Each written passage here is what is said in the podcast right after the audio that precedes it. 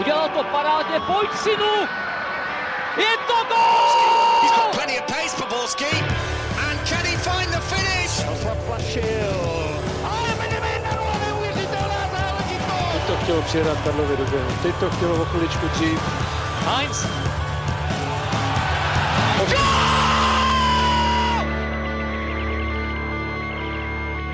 Dobrý den, pouze 3krát jsme se všichni vyspali a už je tu nový Fotbal Focus podcast, tak vítejte u jeho poslechu. Tentokrát se podíváme na zatím skvělou formu olomoucké Sigmy, naopak na tristní start brněnské Zbrojovky a taky duel Baníku se Sláví a možné posily na obou stranách. A na to všechno je tady s námi zase jednou mládežnický trenér, který přes víkend určitě sbíral jednu výhru za druhou. Tomáš Podvín, ahoj. Ahoj a dokonce tentokrát nelžeš. Dobrý víkend. A zkušenosti nazbíral. Směje se od začátku dne, tak je to jasný. Ale... Na svém místě je taky Karel Herring z magazínu Football Club. Ahoj. Ahoj.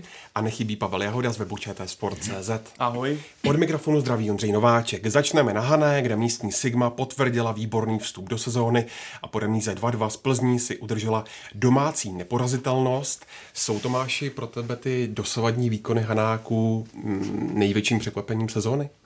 Jo, jsou.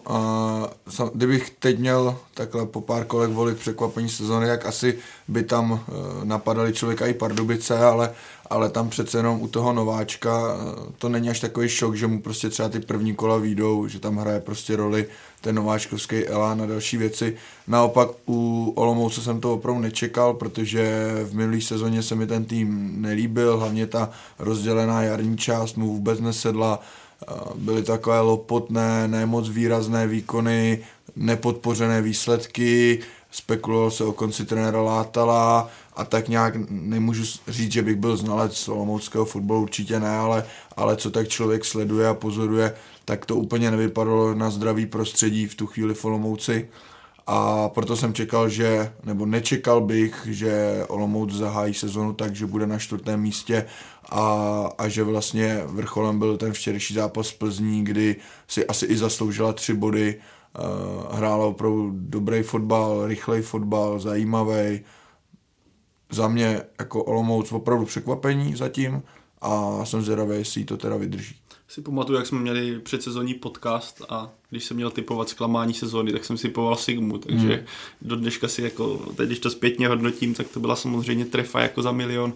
Každopádně, jak říká Tomáš, pro mě to ještě umocňuje ten fakt, že vlastně odešel před touto sezónou Lukáš Juliš, který, myslím, že Sigmě na jaře strašně pomohl a nebýt jeho, tak to jaro bylo podle mě ještě horší ze strany Hanáků. A přesto Sigma dokáže fungovat tak, jak zmínil Tomáš. Nepříjemný fotbal, vidíme, že to dělá potíže od týmu z vrchní části tabulky až po spodek. A samozřejmě nejde říct, že prostě Sigma je úplný válec. Viděli jsme zápasy se Zlínem nebo v Brně, kdy to rozhodně nebylo ono, ale zároveň i tyhle zápasy ukazují, jak Sigma je v současnosti v laufu a vlastně to dokázala i ta Plzeň, kdy proti Hanákům byla penalta, byli vidět, jak tam bylo plno emocí, zrovna v době, kdy podle mě Sigma hrála velice dobře a jasně přehrávala Plzeň a přesto je to nezlomilo a dokázali vyrovnat, řekl bych, úplně bez problémů, což na mě působí, že jak na jaře šli právě, jak Tomáš zmiňoval, z Hané zprávy o tom, že kabina úplně není ideální, respektive ty poměry tam nejsou úplně dobře nastavené, respektive to úplně nefunguje, tak teďka je tam to klima asi velice dobré a na tom hřišti se to projevuje tak, že ty kluci si věří, a potom dokážete zvládat i takhle těžké zápasy. K tomu jenom dodám, že jsem rád, že jsem na tom předsezónním podcastu nebyl a že jsem nemusel tipovat a tudíž se nemusím v průběhu celé sezóny k něčemu zpovídat a hlásit. Tak a teď otázku, Ondro. Dobře, tak na to pojď navázat, Karle. Co myslíš, že udělal kouč Látal jinak, že to teď funguje? Protože když se podíváme, tak absence Lukáše Juliše, na druhé straně on ten olomoucký útok v podstatě góly nedává, ale přesto Sigma jede. Kluci to popsali dobře, tu proměnu. Asi ten hlavní bor, a vím, že tím si vyzobeme další 2-3 otázky, další 2-3 tvoje otázky. Ten hlavní bod, ta hlavní změna, to se shodnou všichni z toho okolí. Bavil jsem se o tom i s Michalem Kvasnicou z deníku Sport, který tam má velmi zblízka to sleduje, tak je prostě příchod Romana Hubníka. Jo.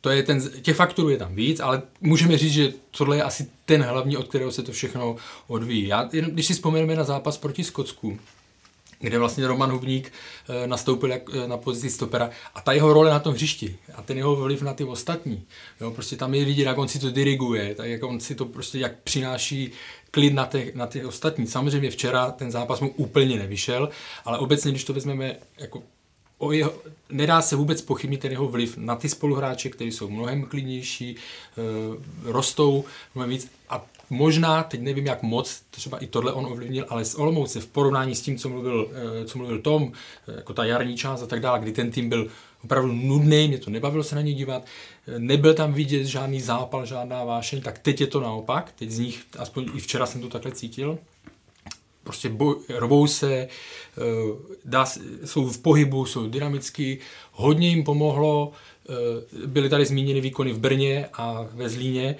V Brně měli obrovskou výhodu v tom, že Zbrojovka v tom zápase asi postrádala asi 12 hráčů. No. Ale Sigma toho využila, na rozdíl od... Ačkoliv nehrála tak dobře, tak vyhrála ve Zlíně a to jsou věci, které mám pak zase zvedají sebevědomí a pak už se to nabaluje. Další ještě jeden faktor, co si myslím, že co sehrál roli, že trenér Nalátal přestal lpět na těch stejných jménech. Třeba Šimon Falta měl dlouhodobější pokles formy a hrával v té předchozí sezóně. Teď se tam střídají hráči, je tam Pablo González a Šimon Falta je pod tlakem a najednou prostě, když dostane tu šanci, tak tam jde a musí se ukázat, oživí to, takže má teďka i nějaká čísla a taky se zlepšil, nebo hodně herně šel nahoru Radim Brajte.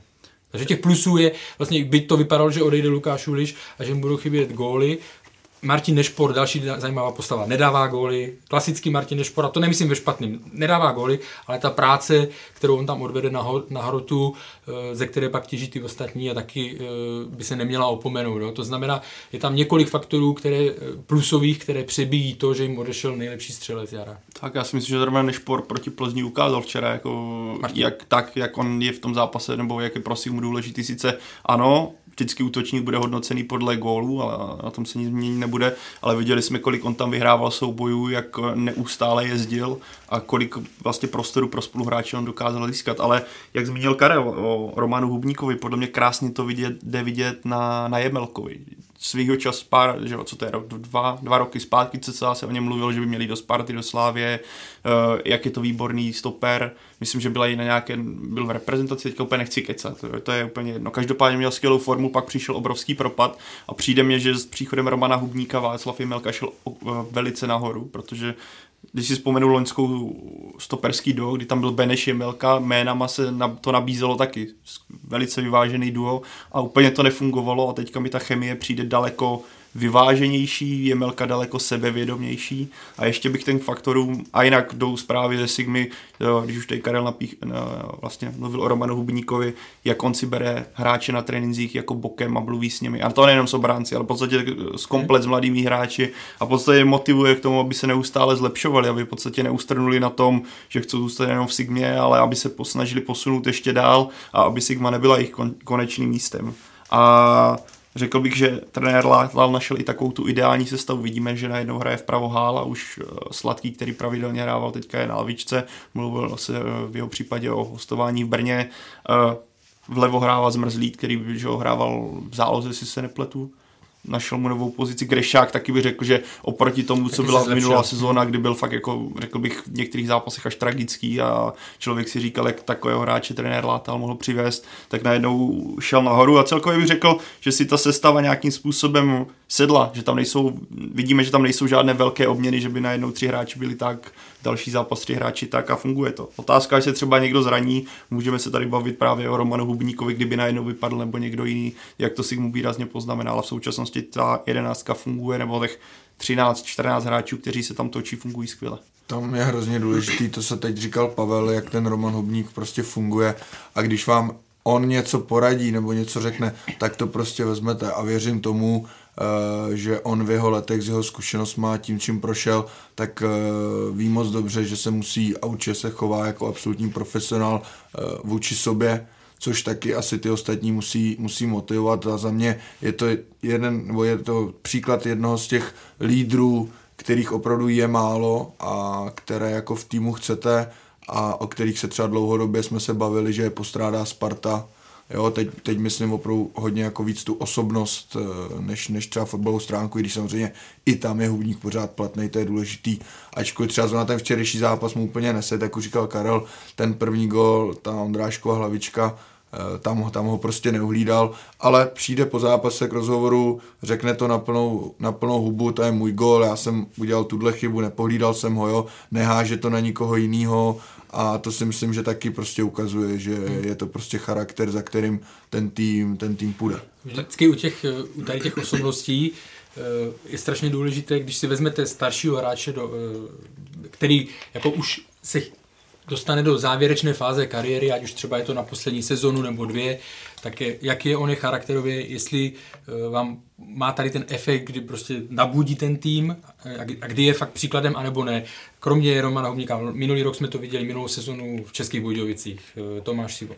A naopak třeba můžeme vzít, byť on věkově tak ještě tak jako nespadá, ale určitě v Brně očekávali mnohem víc od Ondřeje Vaňka, který tam přicházel jako velká posila a tam aspoň z toho, co jde, vlastně jako z toho klubu, co občas prosákne, tak tam třeba něco podobného není. Jo. Takže opravdu je strašně důležité, není, jako někdy se to bralo negativně, že se někdo bere v úvozovkách na dožití, jo, jako jenom na dohrání kariéry, ale když ten hráč je charakterově jako zdravý, tak jak jsem třeba zmiňoval Tomáše Sivoka nebo teď Roman Hubník, tak to může mít pro ten tým opravdu velký přínos. Jako u toho Sivoka je to podle mě, jak jsi zmínil, je to krásně vidět, že obrana Budějovic loni fungovala naprosto skvěle a ta čtyřka držela dlouho pospolu a teďka to vlastně Tomáš Sivok skončil a vidíme, že Budějovice jsou ve spodních patrech tabulky, nesedí si to úplně ideálně, ta obrana taky se hledá. A tohle, jako je to krásně vidět, vlastně i ty jsi to zmínil Spartu, vidíme teďka Ondřej Čilůstka přišel a taky je tam, ty výkony jsou taky o něčem jiným a je vidět, jak tu defenzivu řídí z téhle pozice a v tomhle jako je to kouzlo těch zkušených hráčů podle mě strašně důležité právě v Celcích, kde je třeba hodně mladých a takovejhle jeden hráč vám ty kluky může extrémně posunout. Já si, jako jak jsem tady kdysi říkal, já jsem kdysi zažil v týmu Ríšu Dostálka, bylo to úplně to samý. A jako člověk, který mu tehdy byl, já nevím, kolik on tehdy do Líšně přišel, ale prostě když člověk viděl na tom tréninku, jak on k tomu přistupuje a byl výběh a on prostě ve svým běku tam jako držel úplně první linii, takže na to jako tak člověk zířil a říkal si, ty králo, tak jako tomu bych se jako snaží se jako vysledovat, co on dělá a jak to dělá a tohle prostě toho člověka posouvá dál a dál a vidíme to, můžeme se, a myslím, že to takhle by se dalo v podstatě naroubovat úplně na každou soutěž, když vám do nějaké soutěže přijde hráč z vyšší ligy, ať můžeme se třeba bavit o krajským přeboru a přijde vám kluk, co hrá někdy ČFL, MSFL, tak taky to takhle bude vidět, takže každý si to, jestli někdo hraje fotbal, tak si to může naroubovat na to a může to zažít, no. Roman Hubník se dlouhodobě netajil svou touhou odejít domů. Přesto neudělala vlastně Plzeň tak trochu chybu, Karle, že ho nepřesvědčila k tomu, aby tam ještě zůstal, když se podíváme teď na výkony defenzivy Viktorie a zároveň i to, že vlastně v tom týmu je v podstatě už jenom David Limberský, který by měl mít nějaké velké slovo v kabině. Já samozřejmě budeme se o tom bavit v kontextu toho, co vidíme, jakým způsobem se prezentuje defenziva Plzně. Zase, když se vrátím do období, kdy se to rozhodovalo, tak si myslím, že tam si podle mě jako správně nebo logicky vyhodnotili, že je čas se nějakým způsobem posunout. Hlavně on chtěl jít, že předpokládám Roman Hubník, to byla hlavní motivace byla jeho se vrátit domů, tak je těžký ho tam držet po tolika letech jako dobrých služeb, tak chcete mu i vyhovět, ale hlavně prostě podle mě je to přirozený vývoj, kdy prostě tu zodpovědnost i za tu kabinu, i za ty výkony na hřišti, byť on už potom nehrával, že, tak musí převzít jiní. Takže z mého pohledu to byl naprosto přirozený logický krok. To, že v tuhle chvíli se defenzivě Plzni nedaří, to bych nespojoval s tím, jestli on by byl Roman Hubník ten, který by to dokázal jako zachránit nebo spasit. Já si myslím taky, že ten jeho vliv, který má teďka v Sigmě, tam nemůžeš dát rovná se vůči Plzni, protože jo, Roman Hubník v Plzni byl dlouhodobě, teďka tam máš ten faktor, vrátil se domů, najednou v Sigmě jako hraje, takže jako v Plzni by prostě nehrával, tam by byl stoper, si myslím 4, Bůh ví, jestli takhle. Najednou máš pod sebou právě tady seš víceméně hrající asistent trenéra a myslím, že v tomhle všechno v tom jeho věku dodá daleko větší elán a možná právě proto má takovou působnost než v Plzni, kde by skutečně měl tu pozici, či řekl bych skoro až jako asistenta nehrajícího, což myslím, že jeho by to taky ubíjelo v tomhle směru, si myslím, že tam nemůže jít úplně takhle jako rovná se a že neřekl bych, že Plzeň s Romanem Hubníkem by teďka vypadala úplně jinak, nemyslím si to osobně. Překvapila tě, Tome, ta nedělní remíza Olomouce z Plzní 2-2. I z toho pohledu, že vlastně Olomouci potažmo kouče Látalovi chybělo několik hráčů v čele třeba i s brankářem Mandousem.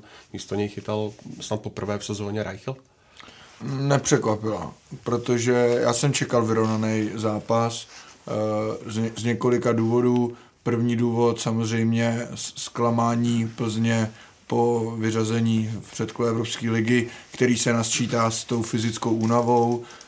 Naopak Sigma v dobré formě, Sigma doma, chce se na Plzeň vytáhnout. Určitě moc dobře viděli právě ty plzeňské aktuální slabiny. Takže, ale zároveň jsem si furt říkal, furt ta Plzeň tu sílu má, takže jako opravdu jsem to viděl jako vyrovnaný zápas, který se může překlopit na obě strany, což si myslím, že se 100% potvrdilo, takže ta výsledná remíza tady musím říct, že mě nijak nepřekvapila, spíš to za mě bylo očekávaný. No, mě třeba zaujal ten středák, ten Pulolo, který jo, jsem si říkal, jeden zápas měl snad vyloni, nebo jednu minutu v Chetafe, tak jsem si říkal, co to... A je vidět, že Sigma sice nedělal velké nákupy, ale když přivedla Romana Hubníka a právě toho Pulola, i když to asi byl celkem šťastný nákup, protože tam myslím byly nějaký, že on někam neodešel, to je jedno, tak jako je vidět, že to celkem ideální backup pro Grešáka, řekl bych, že na něho dokonce tlačí, když to byl jeden zápas, ale do toho systému, toho fyzičná, silového hráče, on sedí úplně skvěle, takže v tomhle případě se ukazuje, že Sigma i měla super tahy, co se týče přestupního období. No. Na doplnění toho kádru a na ten systém, který trenér Látal preferuje. Jsou tam ještě nějaké posty, Karle, kde by Sigma případně potřebovala posílit? Tak jo, určitě chytám jako pokud bychom to brali, že chci hrát o špici, tak ano, ale musíme zase brát jako v úvahu nějaké podmínky, reálie, prostě, které jsou. Jo. Uvidíme, jakým způsobem, nevím, jestli... Myslím, že když jsme se bavili o těch křídlech, tak tam je dobrá zástupnost. Je tam vlastně v útoku, může alternovat za Martina Nešpora Pavel Zivčák. Jo. Uvidíme, jak moc se bude vyvíjet ta pozice toho levého obránce. Teď už tam začal nastupovat vlastně Zmrzlý, že jo, akorát včera tam byl Michal Vepřek a viděli jsme, že třeba ten gól na 1-1, tak tam byla jeho pozdní reakce. Jako, já vycházím z toho, že Olomouc má nějaké, tak jako většina klubů, nějaké možnosti, řekněme, omezené na posilování a že ten kádr nějak odpovídá tomu, co chce hrát. Nemyslím si, že by, navíc už máme poslední den, že by vtrhla na přestupový trh a začala nějak bláznit. Jako obecně mi přijde, že tam ty pozice mají pokryté, takže uvidíme, jakým způsobem, když se jim vyhnou zranění klíčových hráčů, jako je David Houska, Roman Hubník, tak si myslím, že můžou se pohybovat jako napodobně. Já neříkám, že budou hrát 4. místo, protože pořád musíme brát, takže možná v tuhle chvíli někdy ty výsledky, a tím to nezhazuju, ale prostě takové období přijde, někdy je to naopak, že ty výsledky jsou teď o chlup lepší, než ta předvedená hra by šla nahoru, jo. Ale nemyslím si, že by nějakým způsobem měla uvažovat o nějakým zásadním doplnění. Jako golovýho útočníka by asi brali, ale to asi myslím, že mimo Bayernu platí na všechny kluby teďka. Zase to beru právě jako reálně, jo. Prostě, ale, to tak, ale pro ně, jo, tam to můžeme trošku dát rovnítko jako ke Slávii, že prostě tam... jsme se o tom bavili, že tam nemají úplně snajpery, ale prostě Jindřich Trpišovský si Stanislava Tecla váží za to, co on mu tam odvede. Viděli jsme to i zase včera, že v Ostravě, k tomu se dostaneme, tak Jasně, že ten útočník musí dát nějaké góly, jo, ale říkám, tady zatím jim to funguje, že ta druhá vlna z toho těží, oni mají nejlepší střelec, má myslím 2 góly, že asi měli. 2 gólový, no. Jo, takže zatím jim to funguje. A ono tam asi ani není tolik peněz, jinak by asi... No, o tom mluvím, že vlastně vycházím z toho, že jaká je asi realita. Že se tam řeší snad ty 2 skupiny, včetně Davida Rozehnala, nebo zpátky za Lébrem, za panem Lébrem. Takže ono to je v tomhle jako... Vidíme to i, a k tomu se dostaneme zase v případě Brna, že je ta podobná situace, co se nákupu týče. Takže zatím to tady to funguje, protože se ten tým nějakým způsobem sedí a nejsou tam žádné výrazné zdravotní komplikace klíčových hráčů, nějaký jako teďka to Kolo, ano, ať už je to Mandous, ale myslím, že Reichel zastoupil velice solidně, ale takový jako řekl bych ty stěžejní zatím drží. Když jsme u kádru, tak se taky musíme podívat na odchovance, jak s nimi pracují, Tome, v Sigmě. Tak teď aktuálně, vlastně jak v této sezóně, tak v té minulé sezóně, tam není nějaký úplně zástup mladých hráčů z vlastní akademie nebo obecně mladých hráčů. Samozřejmě někteří ty hráči, kteří prošli tou akademií Sigmy, která je obecně chválená, je určitě kvalitní, tak jsou ale už je beru jako prostě jasný členy toho A týmu, takže pokud se ptáš na to, jako jak moc blízko jsou nějací nový talenti k zapracování, tak vlastně teďka si myslím, že to není úplně věc na pořadu dne, že Sigma si teďka najela na nějakou tu kostru, kterou má.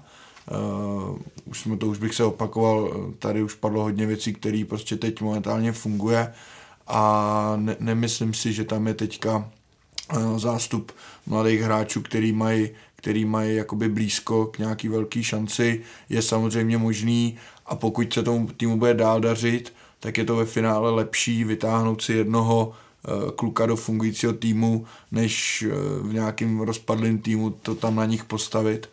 Ale takže je možný, že třeba 1, 2 takový během sezony budou, že trenér Látal zkusí zapojit, ale nemyslím si, že to je teď nějaká priorita v Sigmě. Bavili jsme se tady minule dlouze o Baníku, že taky teď zvolil trošku jinou cestu a já si prostě myslím, že ti kluci si tu šanci musí vybojovat a pokud se o ní řeknou, tak věřím tomu, že zrovna Olomouc bude klub nebo je klub, který jim tu šanci bude chtít dát, protože vždy bude závislá na prodeji svých hráčů a tu akademii měla vždy kvalitní. Takže si myslím, že tu šanci můžou dostat, ale musí si ji zasloužit. Bych na to jenom navázal, Sigma v těch dorosteneckých soutěžích, nebo myslím U19, tak většinou se pohybuje od 1. až do 4. místa v těch předchozích letech, co jsem se díval. Tak vlastně a ano, teď je tam vlastně z těch mladíků, je tam Zmrzlý, který začal nastupovat pravidelně. Víme, že vlastně produkt, který je teďka momentálně nejlepší, tak už není v Sigmě, ale je ve Slávii, že se vlastně podařilo Davida Zimu prodat za zajímavé peníze. Určitě si myslím, že na lavič, že se bude v sezóně dostávat, když to bude šlapat třeba, je tam 0,3 nebo 0,2 Krištof Daněk a postupem času, nebo myslím si, že hodně si slibujou vlastně byl v reprezentaci teď mladý Jáchym Šíp, že jo? Jeden z těch vlastně mladíčků, co tam byl. A takže to jsou 2 takové asi největší jména, které si myslím, že se v budoucnosti můžou objevit, nebo v Sigmě věří tomu, že se objeví i v Ačku a že by se mohli prosadit. Ty jsi zmínil, Karle, že ten 4. flek visí poměrně vysoko, ale přesto myslí, že ten fotbal, který Sigma praktikuje, by mohl být problémový pro většinu týmů v lize?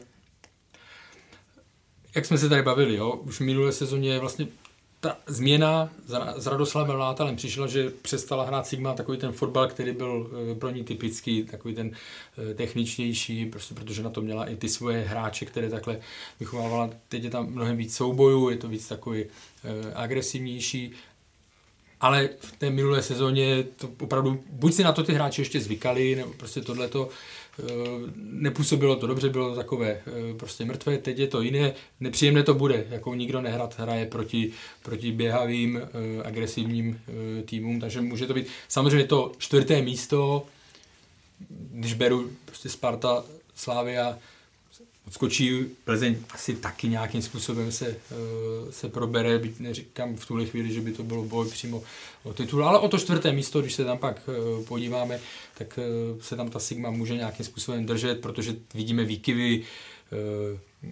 výkyvy budou Jablonec potkávat, Liberec bude mít hodně náročný program, Sigma tam bude, Baník zaspal, takže se z toho, neříkám, že se z toho vyřadil, protože furt si musíme to uvědomovat nebo posouvat to trošku dál, že není 30 kol, ale že 34, ale jako ten základ Sigma má, prostě vstoupila do sezóny velmi dobře.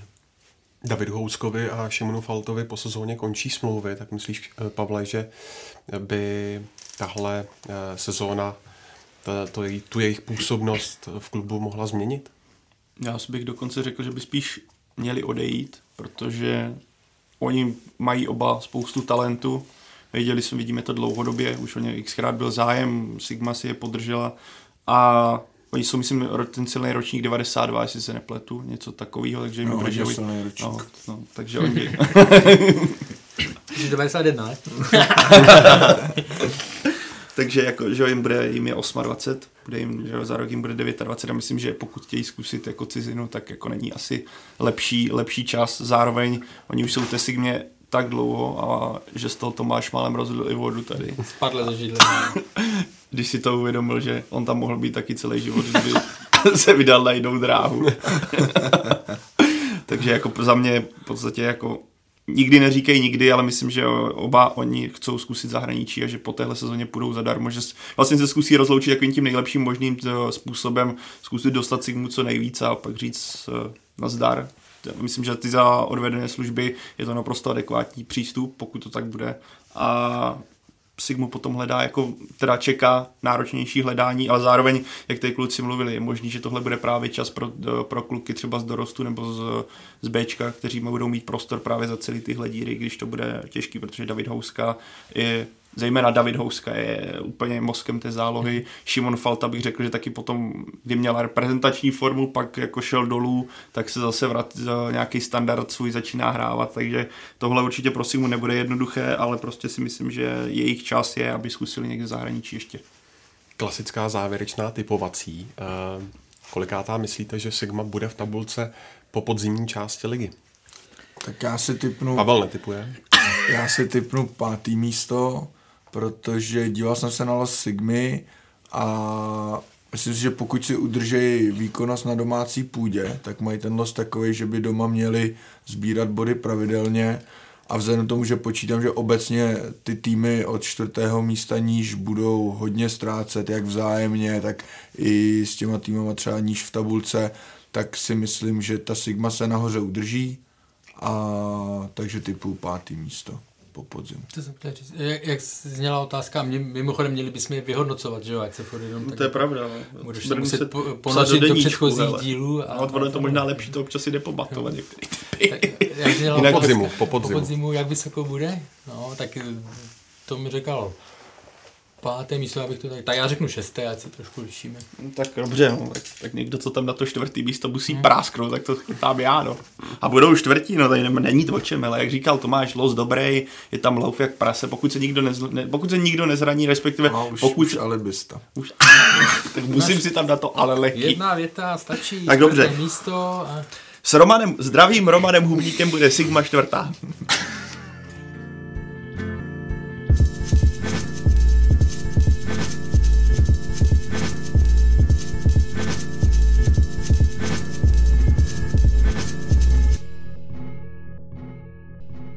Tak pojďme do Ostravy, kde se ukázala po zklamání v Lize mistrů Slavia a bylo z toho vydřené vítězství. Když, Tomáši, vezmeš v potaz i další výhru Sparty, tak nezačíná se ti zdát, že ten boj o titul bude vlastně jenom pouze mezi Spartu a Slavií?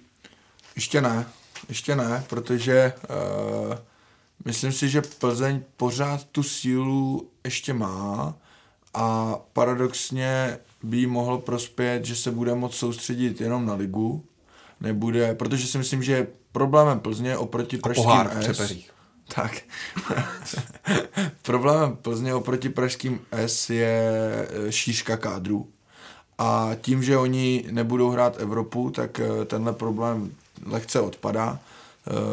vypadá to už, že to ani nebude ten nepostup znamenat nějaký jako výprodej kádru, což by samozřejmě byl jako zásadní problém, kdyby odešli jeden, dva klíčoví hráči, tak v tu chvíli už bych mluvil jinak, ale za téhle konstelace si myslím, že ještě bych Plzeň neodepisoval, jednak z tohohle důvodu jsem teď uvedl, jednak z důvodu, že už jsme ji v minulosti párkrát jako měli tendenci odepisovat a ona prostě ty výsledky pořád dokáže dělat. Hodně teď napojí hned další kolo po reprepauze se Spartou, ale celkově si myslím, kdybych teď měl tipnout pořadí prvních třech, řeknu Slavie, Sparta, Plzeň, ta Plzeň by byla na třetím místě, ale neodepsal bych jí ve stylu, že o titul už bojujou jenom Sparta se Slavií. Takhle to nevidím, myslím, že ta Plzeň tam furt ještě může zlobit. Jo, jako já s tím souhlasím, zase bavíme se, jsme po nějakém 6. kole, že? Takže ne, jako není, jak kdyby za starých časů po 4. nebo po 5, no, takže nemůžeme dělat úplně, nebo po 5, takže nemůžeme dělat závěry, tam pro Plzeň jednoznačně nejvarovnější signály jsou, nebo je předváděná hra, která určitě je prostě teda obrovský zklamání pro mě.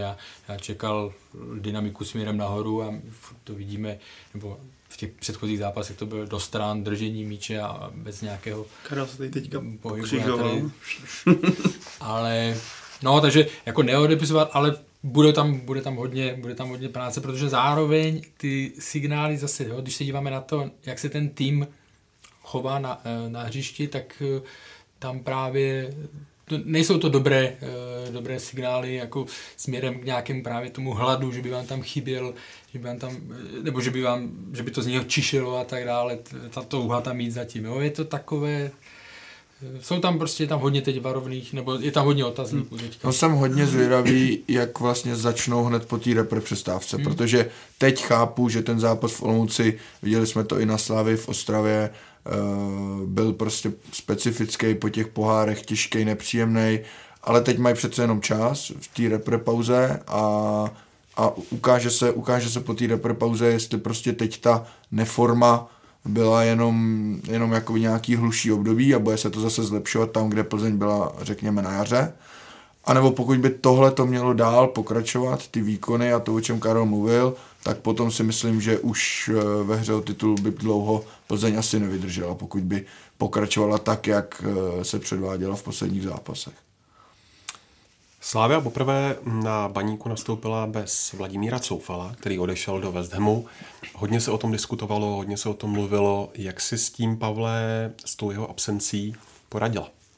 Ono se to jako špatně hodnotí z důvodu toho prvního poločasu, který se nepovedl nejenom jako pravé straně obrany, ale jako celku Slávy, nebo Slávy jako celku. Mluvil o tom i sám trenér Trpišovský a musím jako upřímně pochválit Baník, protože to, jak vyrukoval, dobře se připravil na to, že Slávě potom vypadnutí v Lize mistrů bude poznamenaná, že jí odešel Vladimír Coufal, což já si myslím, že ani i kdyby ten první poločas takhle nevypadal, tak ta mezera tam bude prostě znát a absence tam bude znát, protože musíme si uvědomit, že Vladimír Coufal byla prostě klíčová postava Slávě, ty jeho výpady po pravé straně neúnavné nahoru dolů.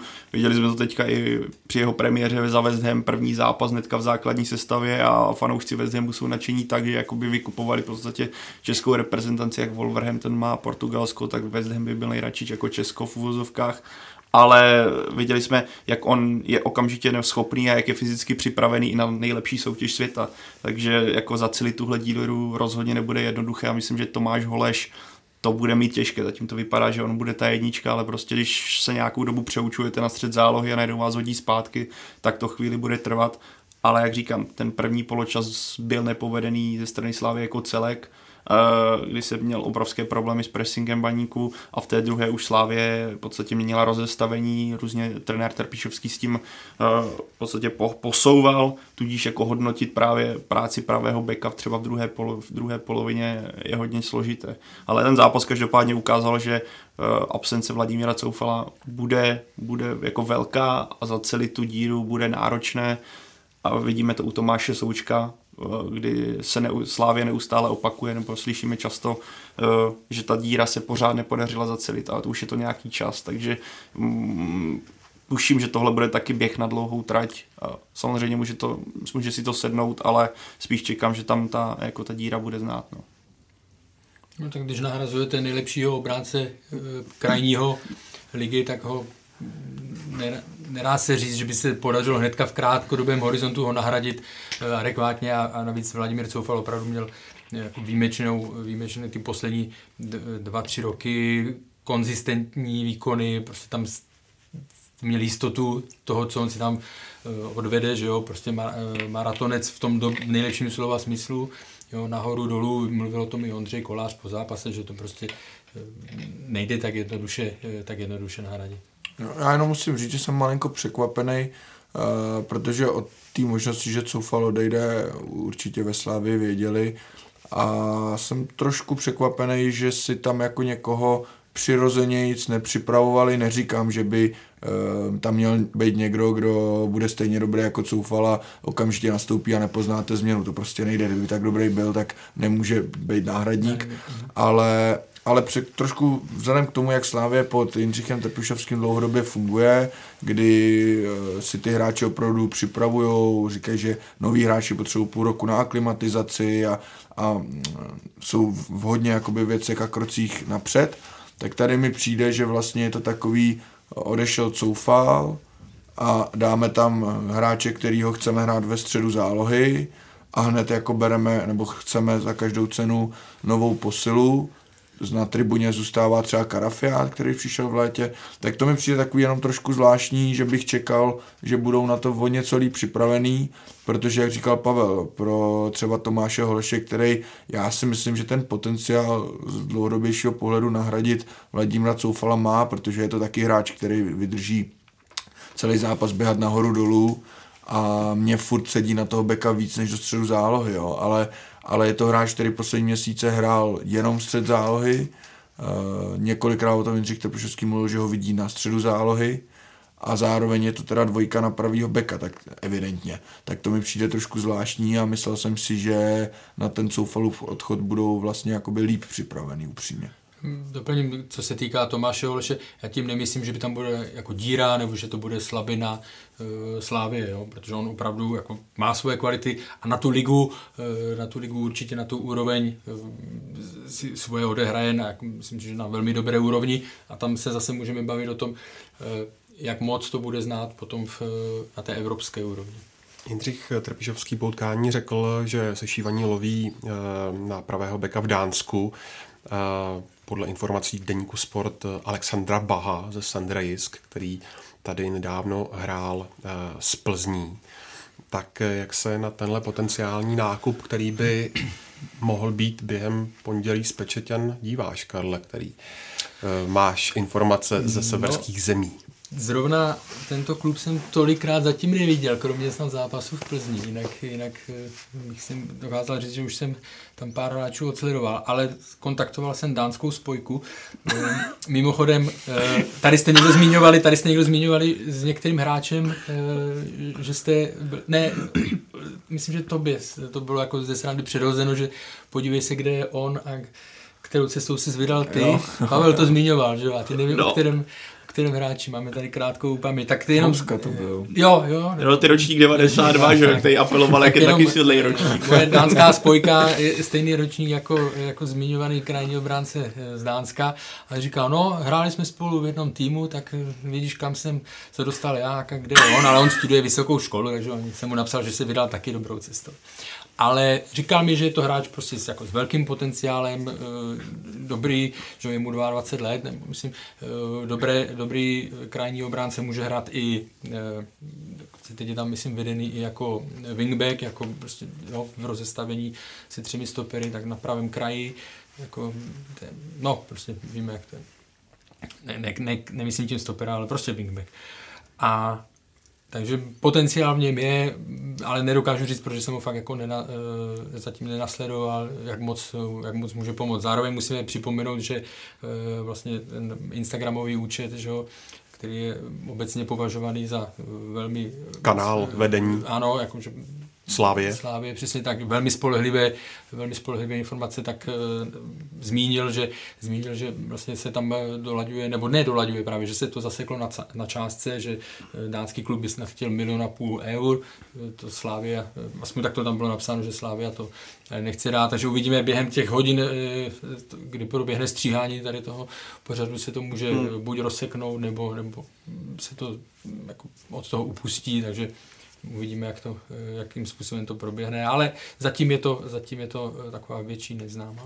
Karel, každopádně by se mohl pochlubit, teďka přestup by si měli vzít fanoušci Slávie, si podívat, kdo přestoupil do AC Milan na 5 let a kdo mohl být jako v červnu ve Slávii, kdyby Karlovy kontakty nebo Karlov scouting jako vyslyšel. No. Jenom to zlehčíme samozřejmě, že jak jsem začal sledovat i ty norské ligy a tak dále, tak už jsem Pavlovi začal od přelomu června a července, tak jsem mu před každým podcastem básnil o Haugem, který vlastně přestoupil z Bodeglimt do AC Milan. No a když se, Karle, zmínil instagramový účet Slavia Backstage, tak na něm se objevilo ještě jméno Čika Kondeho ze Zlína, ale prý ten zájem Slavie není aktuální, tak je podle vás dobře, že tenhle talentovaný mladý hráč zůstává ve Zlíně pod kuratelou Zdeňka Grigery? Určitě, nebo respektive já si myslím, že on je jako skutečně hráč, tak jako co by měl jednoho dne přestoupit do Slavie, nebo v podstatě do top 3, ale když se podívám na tu pozici toho defenzivního záložníka, tak tam zatím se tak jako víceméně hledá pořád jako náhrada za Tomáše Součka, zejména ve Slávii. A v tomhle směru já si myslím, že jeho směr skutečně jednou půjde sem, ale zároveň si myslím, že pro něj ve 20 letech je asi úplně ideální hrát ligu, co nejvíc to půjde a sbírat zkušenosti. Vidíme, jak zatím dopadly všechny letní posily, které do Slávie přišly. Některé jsou za minuty rády, některé můžou být rádi, že si vůbec sednou na tribunu a bůh, jestli neodejdou asi po 2 měsících zase pryč. To vidíme během dneška, jestli zejména Tomáš Malinský absurdně nepůjde zase do Liberce.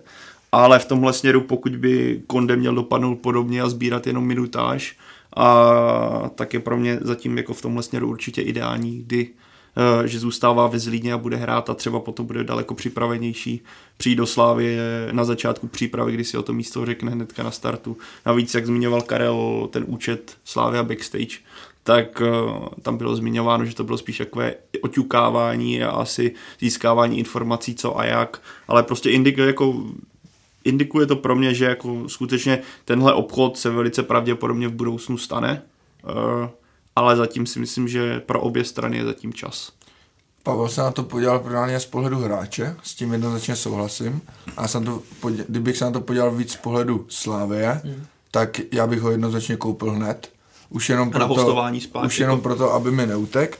Ale já si myslím, že v tuhle chvíli by se i Slavii vyplatilo mu tu šanci dát, protože je to hráč na post, který je aktuálně problémem. A co jsem zatím toho Kondeho viděl jako už v několika zápasech, tak samozřejmě neznám ho, jako nevíme, jak je opravdu je, ale minimálně z toho, jak se chová na tom hřišti, tak věřím tomu, že by se z toho prostě nerozklepal. Jo? Že on prostě má ten projev jednoznačně sebevědomý a je to za mě hráč do většího klubu, než je Zlín, už jenom tím herním projevem, kdy on je opravdu extrémně silný s míčem a samozřejmě, že pořád je u něj spousta věcí, který musí zlepšit. Občas tam chybí takový to přepínání, že po ztrátě míče se trošku zapomene. Jo, a to je přesně ta věc, kterou věřím tomu, že realizační tým Jindřicha Trpišovského ty hráče naučit umí.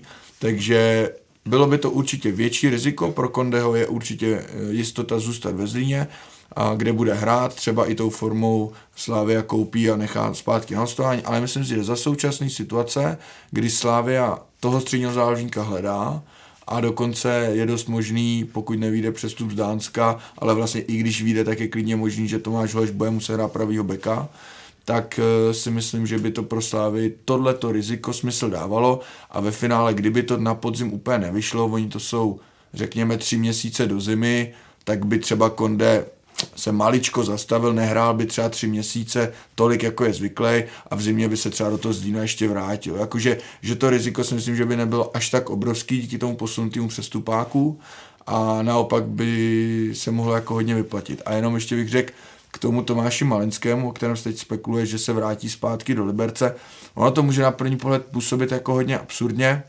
Na druhou stranu Slavia ho brala s úmyslem, že je velká pravděpodobnost odchodu Lukáše Masopusta a ve chvíli, kdy Petr Olianka byl zraněný a nebylo úplně jasné, kdy se vrátí, jak se vrátí a tak dále. On se vrátil evidentně v celkem dobré formě, Masopust neodešel a v tu chvíli tam najednou vzniká velký přetlak na té pozici, takže si myslím, že nebo je to, není to úplně obvyklá situace, ale zase pokud se to opravdu stane a Tomáš Malický se do Liberce vrátí, třeba zase formou nějakého hostování, tak to za mě není nějaká věc, kvůli který bych se Slávy vysmíval, že to byla jako, že to byl absolutní omyl, ale prostě tomu dost nahrály okolnosti, když samozřejmě i já jsem čekal, že se Tomáš Malinský prosadí víc. Každý máte svoji pravdu. Tak to pojď rozseknout. Ne, v podstatě já souhlasím jako s oběma názory, protože jednak on musí hrát. A na druhou stranu, ono se to teďka špatně, nebo vyznívá to divně, když řekneme Slávia by po něm měla jít, což ty máš pravdu v tom, že jako když je tady takový hráč, o kterou je přesvědčena a hlavně si myslím, že se líbí i v Plzni, myslím si, že se líbí i na Spartě, tak ono zase jako není důvod moc jako vyčkávat, že jo, a uvidíme a snad to tohle. Takže by to. A v kontextu toho, že nakupovali, některé z nich pošlou na hostování nebo už poslali na hostování, tak si říct, proč by teda dělali dalšího. Takže, ale ano, takový hráč má cenu ho koupit. Jo? Nevím, jestli zrovna teďka nebo tohle, ale zase jo, s tím hostováním. Jo? Určitě ho nechal hrát. Jo? Ale takže to chci říct, že vlastně ono to možná vyznívá divně v téhle době, že bydě Slavia za tohle jako částečně nějak kritizována, že vlastně skupuje všechno, co zazáří ve 2 měsících, nebo za 3 měsíce, že to skoupí a pak vlastně neví s některýma hráčima, co dělat. Tak je na druhou stranu logické, pokud by zrovna o tady ten typ hráče měla zájem. Já si to vlastně jako dokážu představit, ale za předpokladu toho, že by tam byla nějaká v vozovkách záruka, že by dostal prostě prostor, protože jsme viděli, že v případě Malinského ano, faktory, který zmínil, jsou vlastně legitimní a prostě pravdivý, zároveň on dostal úplně minimální prostor, jasně, něco na tom hřišti ukázat. Jo. Kdyby ten Konde, když vezmeme třeba, že by ten Dá nepřišel, Tomáš Holeš tím pádem bude jako jasná jednička vpravo a najednou se ti vytrácí ta asi ideální jednička, kterou měl Jindřich Trpišovský teďka na tom defenzivním záložníkovi, tak jako se nabízí, že by ten Konde tam mohl dostat vlastně solidní prostor na podzim a potom by mi ten přestup dával smysl, ale zároveň si myslím, že pro ně by to mohl být taky velký skok, když ještě s tím týmem nebyl od začátku přípravy, ten tým bude trošku na tom jinak fyzicky, než třeba já nevím, jak on má teďka našlapáno ve Zlíně, jaký má čísla teďka upřímně, co se nějakých naběhaných metrů týče, ale mohl by najednou narazit na tenhle faktor, že zaostává na ten styl Slávie. Je to všechno takový jako riziko, bylo by možná škoda takhle dobrýho hráče jako určitě, zastavit. No. Plus, ať zůstane jako na, pokud by to dělali, tak ať zůstane na hostování. Tak, hraje, tohle je vlastně jako možná vlastně úplně nejlepší řešení třeba koupit a nechat ho na hostování, protože to je, co kluci zmiňovali. Máš ho pojištěnýho a jeho cena jenom poroste. Co je na něm teda obdivuhodný, nebo co jako zaujalo je, jak rychlým způsobem se dokázal adaptovat ze 3. ligy na první. Jo? Takže jsem si říkal, že pokud prostě by byl schopný i ten další krok takhle dobře ustát a zvládnout, tak je to zajímavé. Ale to, jakým způsobem, že se poměrně rychle o něm začalo mluvit, přišel z Táborska, šel do Zlína, na začátku jako nakukoval, pak už ale poměrně rychle o něm začal mluvit Bohumil Páník, že je to ještě lepší než lepší Traoré, nebo takhle, jo, takže tam ten vzestup je prudký.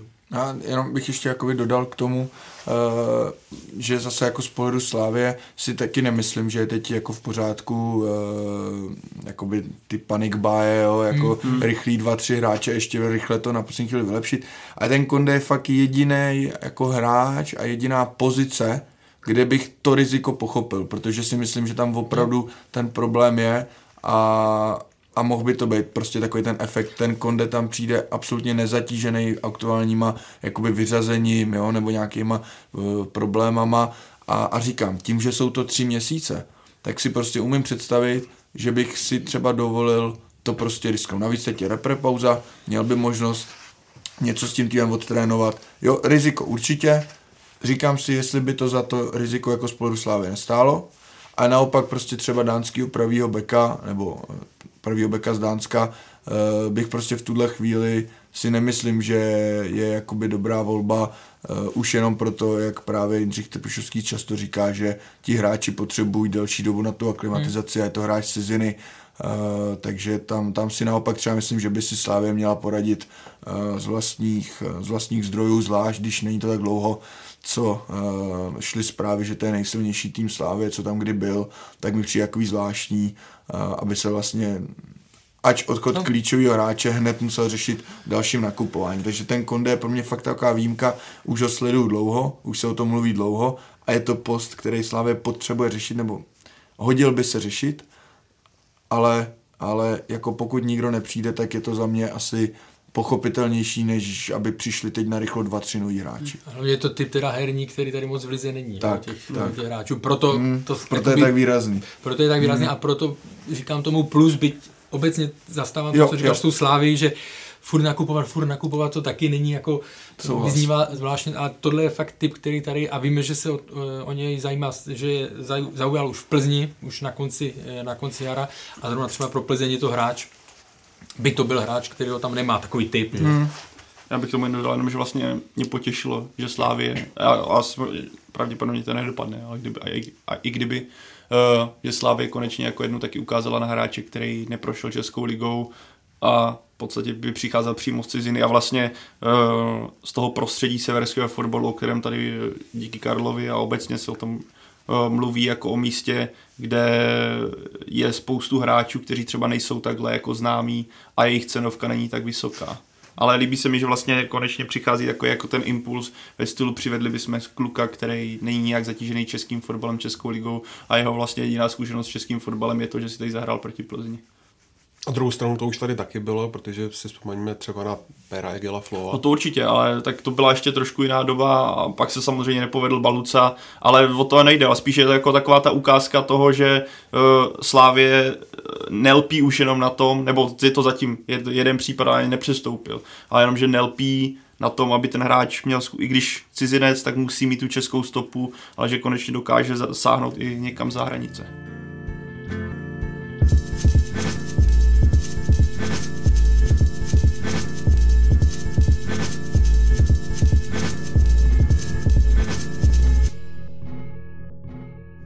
Karle, pojďme k tomu samotnému utkání. Ještě od Baníku to byl zřejmě nejlepší výkon v sezóně. Tak co myslíš, že Luboš Kozel tentokrát udělal dobře? Nasazení Tyžanyho na hrot, vychytání té slavistické kocoviny z Ligy mistrů. Já myslím, že to byla kombinace toho, co si naznačil. Bylo to prostě, oni byli velmi dobře připravení, jo, bylo to v tom prvním poločase vidět, samozřejmě i některé zásahy ze strany Slávie do sestavy Baníku vlastně šly ve prospěch Baníku, takže ten první poločas odehráli velmi dobře. O nasazení se nemusíme bavit, k tomu ještě se třeba vrátím takovou perličkou, která na to mohla mít vliv, ale takže Baník opravdu, tak jak bylo řečeno po zápase, si zasloužil minimálně v tom poločase vést, ale tam je zase problém, jakmile odehrajete jeden výborný poločas, ale vedete 0-0, nedáte gól, nevedete, tak prostě tak je to špatný. Jo?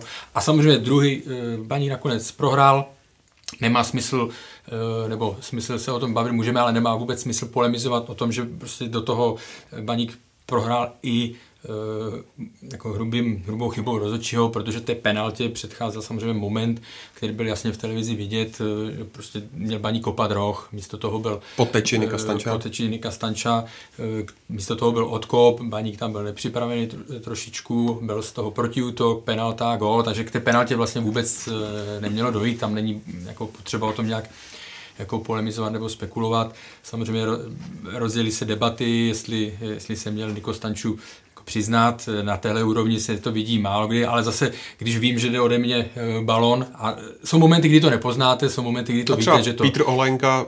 Jasně, jako chvála těm, co se dokážu přiznat, ale hlásit se o odkop ve chvíli, hlásit jako úplně aktivně, ve chvíli, kdy víte, že to šlo od vás, tak to už je zase trošku to už jako je napováženou, co se týká chování, ale jo, takže pro Baník to bylo opravdu kruté, protože gól padl z penalty, ke které nemělo dojít, jo, ale zase není to ten jediný moment, který rozhodl o té prohře, protože ve chvíli, kdyby využila své šance, tak jednak si to zasloužila, tak by určitě dosáhla lepšího výsledku. Já budu vlastně možná trošku dělat advokáta Niko Stančovi, ale být v jeho pozici, jak to taky nepřiznám. Ale já neříkám přiznám, ale zároveň prostě hlásit, to už z mého pohledu trošku prasá. Ale jako, jo, ale jako vidíš to, tak, a vidíš to, abych řekl, to vidíš úplně i v Lize mistrů a vidíš to v těch nejlepších zápasech, že je souboj o míč a oba ty kluci zvednou ruce. Jako, jo, ale když je to tam třeba bum, bum, bum, že se to tam prostě odráží během jedné vteřiny třikrát. Ale já si jako fakt myslím, že tohle... Ale tohle bylo prostě na...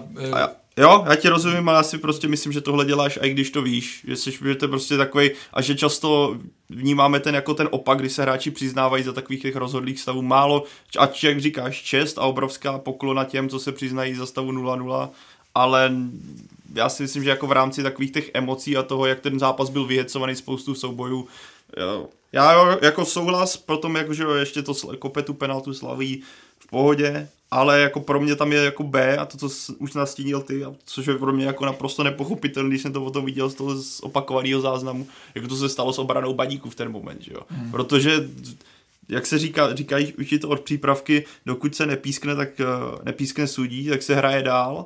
A viděl jsi, že najednou Ondřej Kolář udělal odkop od branky a byl tam jeden hráč na jednoho. A já vůbec nevím, co jako celá ta jako devítka hráčů Baníku dělala, když viděli, že Filo tam padl na kolena, jestli se jako hodlali hádat, protože to bylo jasné, no, že to... Cítili, to já chápu. Cítili křivdu, no, udělali chybu, to jasné. To jo, ale jako... v tu chvíli přece zase, když jsou v té emocích a tak dále, tak přece v tom zápase kolikrát se ti stane, že hnedka jako přepneš, hned v té půl vteřině přepneš a zpátky. Prostě diskutuješ, ale, je to chyba, to já nejlepší to právě jako dokážu. A ale víš co, Baník do toho zápasu jde s těma emocema, já to jako chápu, jo, oni vždycky na tu Slávy Spartu ty emoce vyšponou úplně na maximum, ale právě mně pak přijde, že to je někdy až na škodu. Jasně, a tohle jako byl přesně ten případ. Tohle byl jako přesně ten případ, kde je to vlastně stálo. Já chci jenom říct, když na jedné straně chápeme emoce, jako jo, že pochopíš, že prostě se hlásí o to, co mu nepatří, protože jako emocích, a já to dokážu, a já to vůbec nezpochybnuju, protože když je ten hráč prostě v tranzu a tak dále, tak děláš věci, které samozřejmě ti úplně jinak připadají, když jsi na hřišti a jinak, když jsi doma v obyváku, jo? Nebo prostě na stadioně, ale nejsi na tom trávníku. Ale tohle, jako jasně, že to je jejich chyba, že si za tu šanci, která pak, nebo za tu akci, která pak následovala, můžou sami. Ale jako zase to beru z toho pohledu hráče, když bojuju, jde mi prostě o jakýkoliv, a roh je velká šance, tak prostě, když víš, že tam byla křivda, tak přece neudělám za půl vteřiny, jo, máme roh, jo, nemáme, dobrý, běžím zpátky. Ne, to zase... Ale víš, tady pro mě je jako problém to, že on nebyl ten roh jako vlastně signalizovaný, byl jasně od začátku signalizovaný, jasně, a zároveň, rozumíš mi, pro mě tohle je třeba velký rozdíl, to, že jako, ale kam ti hráči jako, chápeš, kam jako ta defenziva v ten moment jako běžela. Oni neběželi, stáli nebo se dívali na Fleischmann. Jako chápu reakci Fila, který jasný, je blízko, ten ví, že to roh je, na kolena, naprosto chápu, že ty dva jsem jako naprosto chápal, že se hádá, naprosto to chápu v takovýhle moment. Ale právě ta obrana, střed zálohy, který...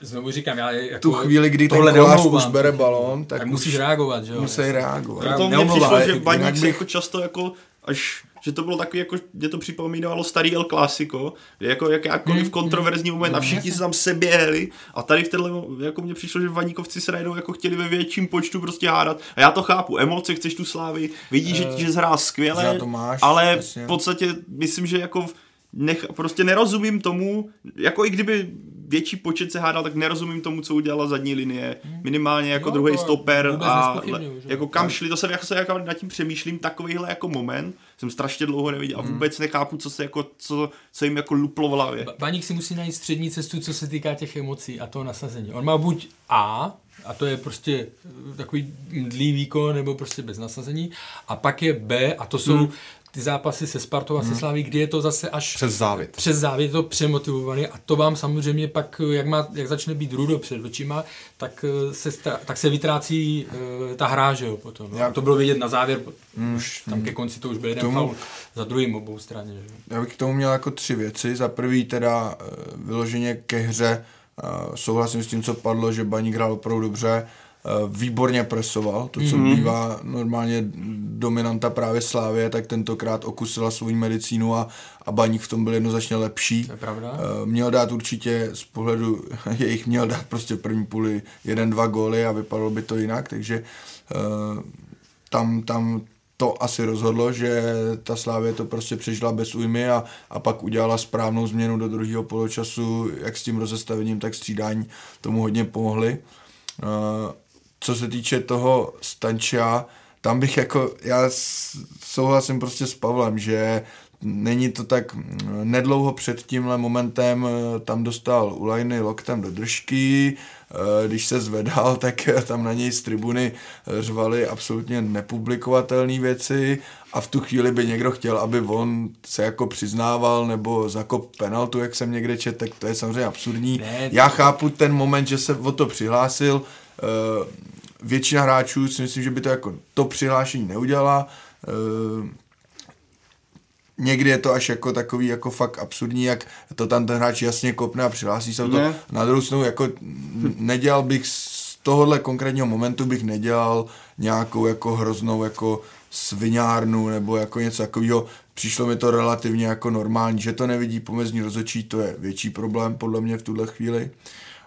Ale poslední věc, na to jenom navážu, zase mi jako, já jsem vlastně byl trošku s tím zápasem spíš jako znechucený, protože jak jsme se už i minule bavili, že ta česká liga je teď jakoby zábavná, tak bohužel tohle byl jeden z těch zápasů, kdy my prostě máme furt šílenou tendenci řešit neustálý každý uprdnutí rozhodčího a mě už to jako vadí. Zase ze slavistické strany tam zase byla žádost o penaltu po asi faulu na Provoda, jo, 10 minut cca před touhle situací. Tady samozřejmě se o tom nemusíme bavit, byla to chyba. Ale zase jako taky na to ten Baník, nebylo to, že by jim pískne férovou penaltu, byl to vodkou od brány Slávie. Chápu, že ta křivda tam je, ale obecně mi vadí to neustálé rozebírání každých malinkých momentů, kde rozhodčí jako trošku něco udělal tak a tak. Hrozně se tím jakoby zacyklujeme. Jasně, a řešíme, vlastně se vracíme furt jakoby, jako k tomu samému, no a pak ty zápasy vypadají tak, jak vypadal ten včerejší na Baníku a já nevím, jak jste to jako viděli vy. Samozřejmě je o čem se bavit, ale zároveň, že by mě ten zápas bavil.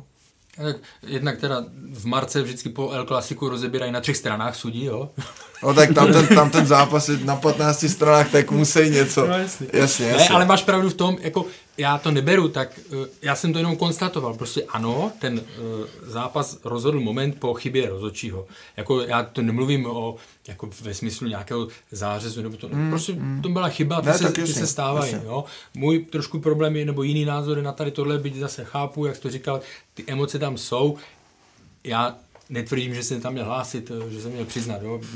Tam jenom řeším tu reakci toho, jakože mám to já, nebo tohle, a to jedno. Ale co se týká, ty máš pravdu v tom, ano, je to už jsme rozebírali xkrát.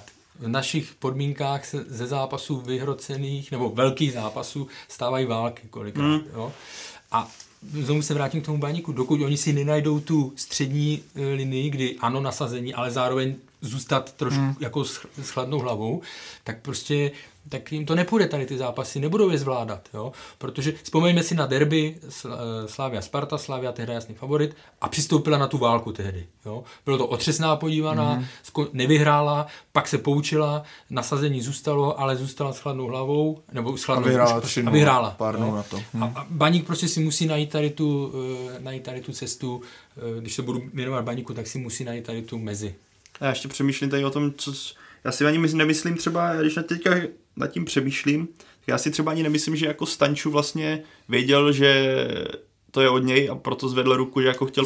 Ale že to je taková, jako bych řekl, a já si jako sám to cítím na sobě, se mi to stalo, že prostě jak je to strašně rychlý, tak jako máš takový, jak to automaticky ti vystřelí ta ruka nahoru a třeba až potom se ti jako půl vteřiny si řekneš, jo, to vlastně šlo ode mě, ale jako v ten moment a pak jsou tam ty faktory, co zbídil Tomáš, pošlou tě jako z tribuny xkrát jako někam, dostaneš loktem a jako málo kdo by to přiznal, takže pro mě jako, a to jako nechci, abych teda řekl zároveň k Baníku, jako, zároveň, protože teďka se tady jako vlastně dělám skoro ďáblová advokáta, jo, ale Baník hrál jako skvěle, ten první poločas z jeho strany strašně bavil a sledoval do to, co předvádí, ale to, co zmiňoval Karel, já jsem pořád mám takovou obavu, že jsme viděli jako sice skvělý Baník, ale je to přesně ten Baník, který hrál proti Slávi, kdy věděl, že on nebude muset tvořit, on může hrát jako na rychlý kontry, on může se připravit na tým, který on by měl dominovat.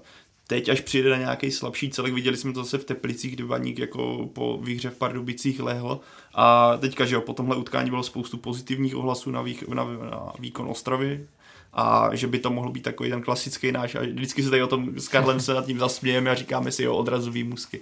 Jako byl nevěřím to, na odrazový musky. Tak, jako byl to, jako trenér Kozel podle mě celkem našel a i celkem říkal ideální jedenáctku teďka pro současný systém. Vypadá to, že si to aj sedá, ale zároveň pořád je to, jak zmiňoval Karel, podle mě přesně, jste na Slávy, jste extrémně motivovaní, je to poslední zápas před fanouškama a teďka to bude, že jo, prázdný tribuny, už tam nebudete mít tu podporu, budete muset víc tvořit, jako jsem na Baník v tomhle směru strašně zvědavý, ale... Co je ještě podle mě hodně pozitivní pro Baník byl výkon Daniela Tetoura, který se mi v tom zápase hrozně líbil. On třeba jako výrazný i vlastně s tou postavou a vším zaujme Tyžany, ale a neříkám, že hrál špatně, určitě nedělal tam Slávě problémy, ale mě nejvíc upoutal v tom zápase právě Daniel Tetour, který byl opravdu všude a myslím si, že pokud takhle bude pokračovat, tak by to mohl být ten jeden z těch hráčů, na kterým může Baník to zlepšení postavit. Fakt viděl jste trojuhelník jako prostředku, že Baník jako od začátku sezóny furt není, měl jste Kuzmanovič tohle, Tetour se tam potom dostával a možná teďka přišla sestava s Kaločem, že jo, tak jestli přijde, že možná tak, že mi přijde, že tohle trio, který se povedlo jako trefit na Slávy, by mohlo být jako v řešení jako nějakého dlouhodobého charakteru v tom, jak by nebo já osobně si myslím, že by to neměl měnit a trenér Kozel by to měl dát do příštího zápasu úplně stejně, protože to trio fungovalo v tom středu velice dobře. A ta souhra je v tomhle strašně důležitá, ať to je to samý u stoperů, ale i u těch středních záložníků je prostě hrozně důležitá ta souhra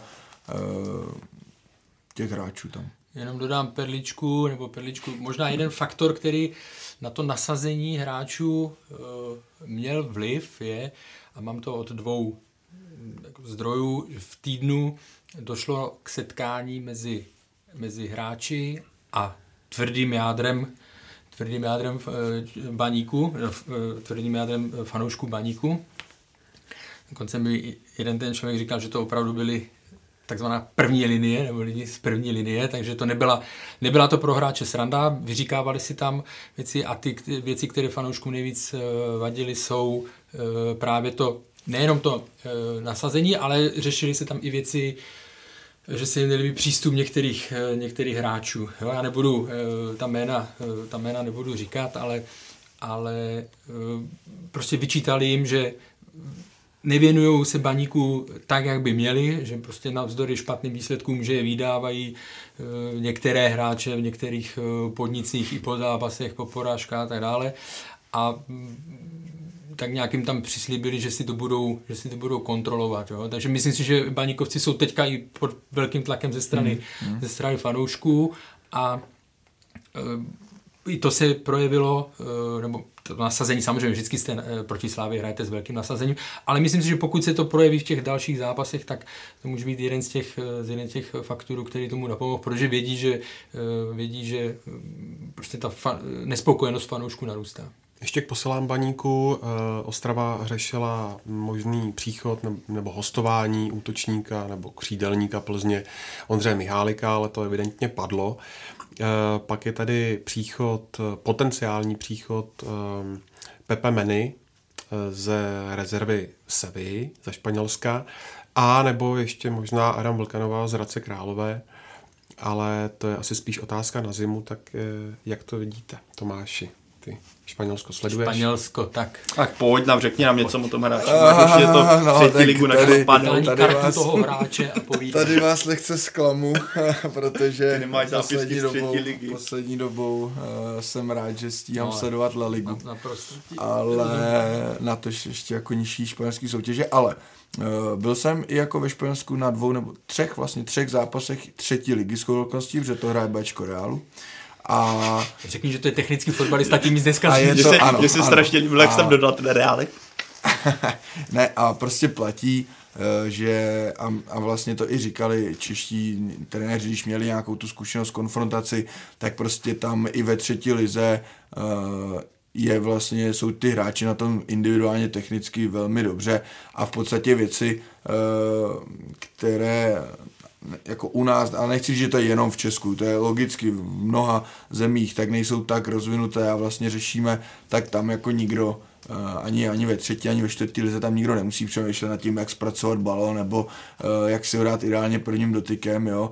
Tohle to tam prostě je, ale samozřejmě je tam pak to velký B, kdy zase slabina těch hráčů je často silová, fyzická, a to naopak zase víme, že v Česku jsme na to extrémně nároční, takže, ale já neříkám nebrat, já si myslím, že to naopak právě může být super oživení takový hráč pro ten klub a když se podaří vyzobnout hráče, který kromě toho, co umí, co přirozeně umí, bude mít ochotu makat, tak to může být ve finále i jako terno, takže mě třeba cesta hráčů z nižších španělských lig určitě jako smysl dává, líbí se mi. Ale zase bych neměl od těch hráčů přehnané očekávání v tom smyslu, že okamžitě udělají ten impact český. Já to taky nevím, najít to slovo česky. Já to neumím taky. Že to nebude takový ten jako okamžitý impuls třeba, ale pokud se s tím hráčem bude pracovat a on bude ochotný pracovat, tak věřím tomu, že to může být zajímavá cesta pro Baník v tomhle případě, ale i obecně pro český kluby. Jako pro Baník je super v tomhle směru, pokud ten přestup dopadne, že trenér Kozel už vlastně takovou zkušenost má, že jo? Protože v Dukle měl si Romera a měl i Nestora Albiecha, oba ty hráči se povedli, že jo? Potom přestupovali do Jablonce a do Sparty, když tam to tak nesedlo, ale každopádně v Dukle, kde hráli ten fotbal, který vlastně byl tehdy Dukla, jestli se nepletu, tak jako preferoval, jako je, řekl bych, i trošku španělský, jako technický, tak kombinační. Jo, viděli jsme i Pablo Gonzálese, který když přišel do Dukle, hrál podle mě, jako tam byl zase, to bylo blíž tomu, pokud se hrálo technicky, tak jako taky dokázal tam předvádět některé fantastické momenty, když si vzpomenu na Duklu, která tehdy byla v první lize, teďka a Pablo González je vlastně příklad toho, který se asi přizpůsobil na tu silovou hru, když po přestupu na Sigmy to nebylo úplně ideální, a teďka viděli jsme proti Plzni, že on už je trošku zase někde jinde, přizpůsobil se tomu českému fotbalu a i ty ceny asi za ty hráče nejsou tak velký, jak když kupuješ tady v rámci české ligy, že ti kluci budou brát, bych si dokonce troufl říct, že si řeknu třeba i o míň, budou stát míň. Akorát jako jediná věc, co Španělsko obecně není taky v dobré situaci, přesně, že jo, jako ekonomický, takže i ty kluby z nižších soutěží prostě musí prodávat. Jako tam jde zmínit asi tak jako jediný vlastně negativum, co v tom teoreticky vidím, je, jak je ten hráč skutečně dobrý, aby nebral místo nějakým odchovanci Baníku, který vlastně lpí na to, nebo má vizi, že bude stavět na mládí. Aby to nebyl hráč v podstatě, který zapadne a který vedle těch kluků, kteří jsou na té pozici a jsou třeba mladší a vychází z akademie, aby to nebyl jako průměrák. Ale pokud si Baník je v tomhle směru jistý, a tak já v tom vidím vlastně ve finále většinu pozitiv a může to přinést to, o čem se tady často bavíme, takový to nějaký ten jako nečeský pohled na fotbal, nečeský řešení situací a jako jo, a udělal si prostě posil ze Sevy. No, to je vždycky. No, tak Sparta taky tehdy udělala posilu ze Realu Madrid, že jo. Ale Ludovic Silvestr jako tehdy z Barcelony pro mě jako pořád zůstává jako jedním jako nejkouzelnějších hráčů, co tady kdy byl, jako nejtechničtější. Ještě pojďme krátce zhodnotit taky páteční los českých celků do Evropské ligy. Abych to připomenul, tak Slavie dostala Bayer Leverkusen s Patrikem Schikem, který je teďka ovšem zraněný, Hapoel Berševa a Nis, Sparta má Celtic, AC Milan a Lille a Liberec má Gent, Červenou zvezdu s Kangou, už je tady zase, a Hoffenheim. Co na to říkáte? A myslíte si, že některý z českých týmů má šanci postoupit i do jarní fáze? Jako, asi bych to řekl, žádný z českých týmů nedostal rozhodně lehkou skupinu, kdyby si člověk řekl, jo, tak to bude úplně easy a jaro bude strašně jednoduchý udělat. Sparta vlastně, mě to přijde, kdyby Sparta dostala jako i trochu trest za to, že postoupila do té skupiny, teda jako v uvozovkách zadarmo, taky čeká jako skupina smrti, skoro bych řekl, Slavia, jako takhle, řekl bych, Sparta, Slavia určitě nejsou bez šance, ani vlastně Liberec, ale jak říkám, bude záležet na formě, bude záležet, kdo se třeba v případě Sparty, kde se uzdraví, jak se budou uzdravovat hráči, jak si to bude, kdo bude zdravý, nezdravý, ale jako takhle, nedokážu říct, můžu si tady, jako já rád optimisticky k českým týmům říkám, jo, ti postoupí, teďka bych řekl, nemám tam tým, o kterým bych řekl, jo, rozhodně nepostoupí, ale ani bych neřekl, jo, rozhodně postoupí, no. Odpověď to alibistická, no.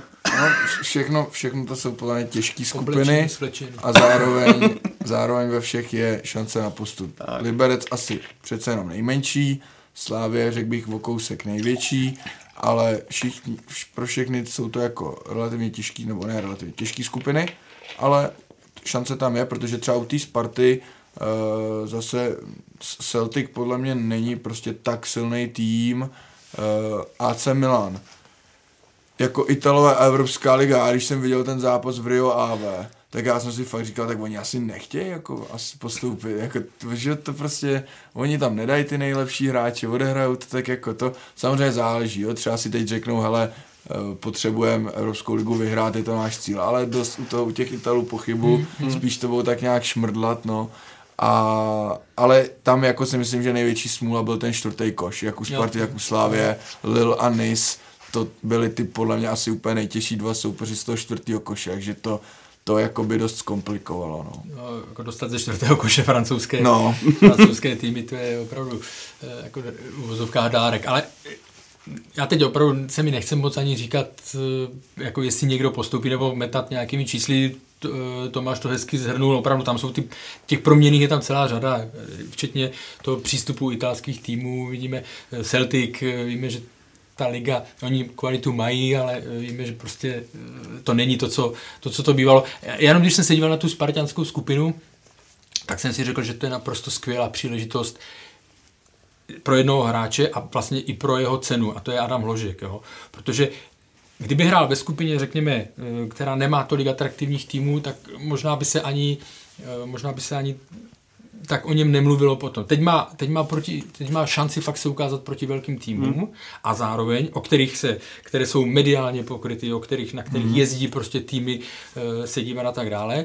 A zároveň, pokud by se mu to povedlo, tak ta suma může naskočit, nebo ta jeho hodnota se může zvětšit. Takže z jeho pohledu, a já nevidím důvod, proč by se tam měl jako ztratit, když vidíme jeho formu, je to samozřejmě na mezinárodní scéně, ho ještě neznáme, ale je to pro ně, myslím to tak, že je to pro ně opravdu obrovská příležitost, jakým způsobem na sebe upozornit. Ještě víc, nebo přes hranice prostě České republiky. A někdo to musí zakončit tipem, takže já říkám, že postoupí Sparta a Slavii. Liberec ne, bohužel, ale Sparta a Slavii půjdou do jara. A tak si vzpomeneme za čtvrt roku.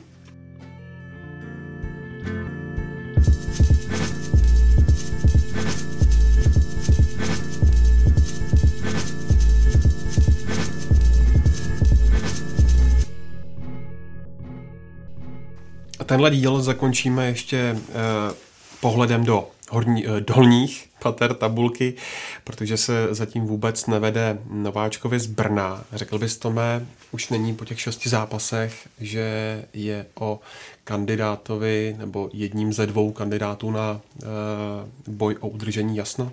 No a už bych ti to řekl i před těma 6 kolama. Ne, tak Brno a Příbram, který teď jsou teda s jedním bodem na chvostu tabulky, tak to byly 2 týmy, který jsem v úzovkách favorizoval na ten sestup, nebo minimálně na to, že budou se sakramensky bojovat o udržení a budou to mít tak. Samozřejmě typovali se tam obecně i Pardubice, který mají teď super úvod, ale to pořád ještě nemusí znamenat, že to dokážou udržet. Naopak třeba Budějovice a Boleslav jsou mírným překvapením, nebo jsou překvapením, Budějovice určitě. Boleslav taky si myslím, že kvalitu kádru má pořád vyšší než aby měla hrát do posledního kola třeba o záchranu. Jo? Ale Brno, Příbram, k ním asi třeba ještě Opava, kdybych musel říct jako 3 typy, tak by to byly moje předsezonní typy a zatím se jakoby nezměnily. Zatím mi ty týmy neukázaly něco, abych to jakoby měnil. No.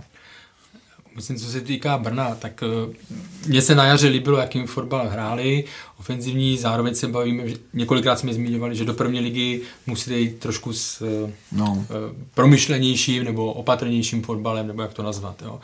Co je nespochybnitelný fakt a mínus prostě pro zbrojovku je ta armáda zraněných. No. To je, když jsme viděli zápas s Olomoucí, myslím, že to bylo s Olomoucí, tam bylo 12 nebo 13 hráčů. Jo. To je, a hlavně, když vám viděli jsme od prvního zápasu se lepí stoperská dvojce, že jo, ať už to byl, tam začal vlastně mladý Endl, že jo, pak tam šel Černín, je tam Hlavica, který přišel z Líšně, to jsou obrovské skoky, ten hráč vlastně během jednoho roku o 2 stupně, že, nebo o dvě soutěže. Takže je vidět, že oni dopředu mají šikovné hráče, jo, Pachlopník, taky zraněný. Ale ten bohužel hráč, který s tím zdravím jako lavíruje často, bohužel pro něj. Jo, takže to je jasný fakt, který na tom má jako roli, ale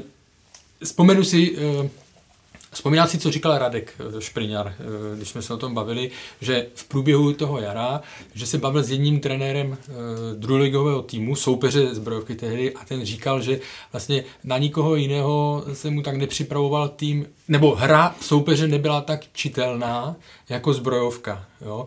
A to vlastně mi jakoby zapadá do té mozaiky, kterou teďka vidíme, že ta defenziva opravdu je mizerná z mnoha těch příčin. A jenom když to porovná s těmi Pardovicemi a právě o tom, o těch zásazích do sestavy a o tom, jak mít jako stabilizovanou sestavu, jaký je v tom rozdíl, jsem to zmiňoval v Dohránu. Pardubice od restartu ligy po covidu až do zápasu s Ostravou měli, ta jejich obranná čtyřka nastoupila ve stejném složení s výjimkou zápasu s Žižkovem, myslím na Žižkově, kde už měli jasný postup. Jo? Jinak prostě vám hraje obranná čtyřka ve stejném složení a to je před nima Jeřábek, že jo? Ta sestava byla prakticky stabilizovaná na 12-13 pozicích, tam se nic víc neměnilo. Jo? A to je strašně důležité při tom přechodu, že vlastně ty hráči vědí o sobě a tak dále a nelátají se tam díry tak, jak to teď bohužel musí dělat zbrojovka. Jako prostě, mě tady strašně jde jako na mysl srovnání s Duklou, která prostě tehdy, když se stupovala z ligy, tak taky jako nechtěla ustoupit od toho svého stylu hry, ale já si myslím, že jí to ten sestup stálo. Měl jsem nad tím i velkou diskuzi s Jurym, že jo, který taky párkrát byl. A teď vidíme, že se prostě v té druhé lize zase trápí a ten postup bude mít jako ultra těžký, zvlášť tam jenom jedno místo. A co se týče, nebo jako a Brno, abyste jako každý zápas v lize chtěli jako přestřílet soupeře, tak to už teda musíte mít sakra kvalitu a hlavně tím pádem musíte mít sakra kvalitu vzadu, protože tam ty hráči zůstávají často jeden na jednoho. Vzpomenu třeba zápas Slavie na Barceloně, kde nečekaně to takhle hrála, vzadu vlastně i na Messiho, na Suarez jeden na jednoho, ale prostě ti hráči to relativně jako zvládli, ale to už teda musíte mít sakra kvalitní hráče, aby to zvládli a to prostě se vší úctou jako zbrojovka na ligové poměry nemá, takže podle mě s tímhle stylem hry těžko bude mít šanci. Jako Brno pro styl, který jako chce asi preferovat, což je přímočarost dopředu, má jako poměrně velice dobře vyřešený jako od zálohy, od krajů po útok, že jo, kde máte Pachlopníka, teď se povedla Reiter, že jo, na druhé straně. Reiter taky nejspíš zraněný. Tam právě, máš tam Hladíka teďka a řekl bych přichystal s Ruskem, jako se dobře doplňují, jako v tomhle směru Brno je, řekl bych, jako určitě ne týmem do těch jako na dno, ale obranou je tým jako úplně suverénně na dno. A jako já tam úplně v tomhle směru nevidím světlo na konci tunelu, protože jako Pavel Drexa ano, je lídr, ale že bychom si řekli, Pavel Drexa je hráč, který vytrhne zbrojovku, není to, Pavel Drexa rozhodně není Roman Hubník, jo. A když se podíváme celkově jako na přístup zbrojovky k posilování toho týmu směrem jako do první ligy, já jako chápu, že asi jste nějak omezovaní jako, nebo omezení jako finančními zdroji, ale když se podíváme jako na nákupy zbrojovky dlouhodobě, tak jako teda, co je cesta zbrojovky? Zbrojovka vykupuje jako pravidelně líšeň. Já tomu rozumím, že trenér Machálek tam má znalosti, vlastně ty ceny, poměr cena výkon je úplně minimální, protože tam funguje nějaká kooperace dlouhodobá, ale vaše obrana i přes ty jako zranění nemůže přece stát na Hlavicovi, který teďka začal poprvé hrát v lize. Přece v tom kádru musíte mít nějaký kluky. Je tam, vidíte, tam je tam Šural, je tam Štěpanovský, je tam Moravec a o tyhle kluky se nedokážete opřít. To samý platí o Vaňkovi, že jo? Tady jsme se bavili, Karel už to zmiňoval na začátku.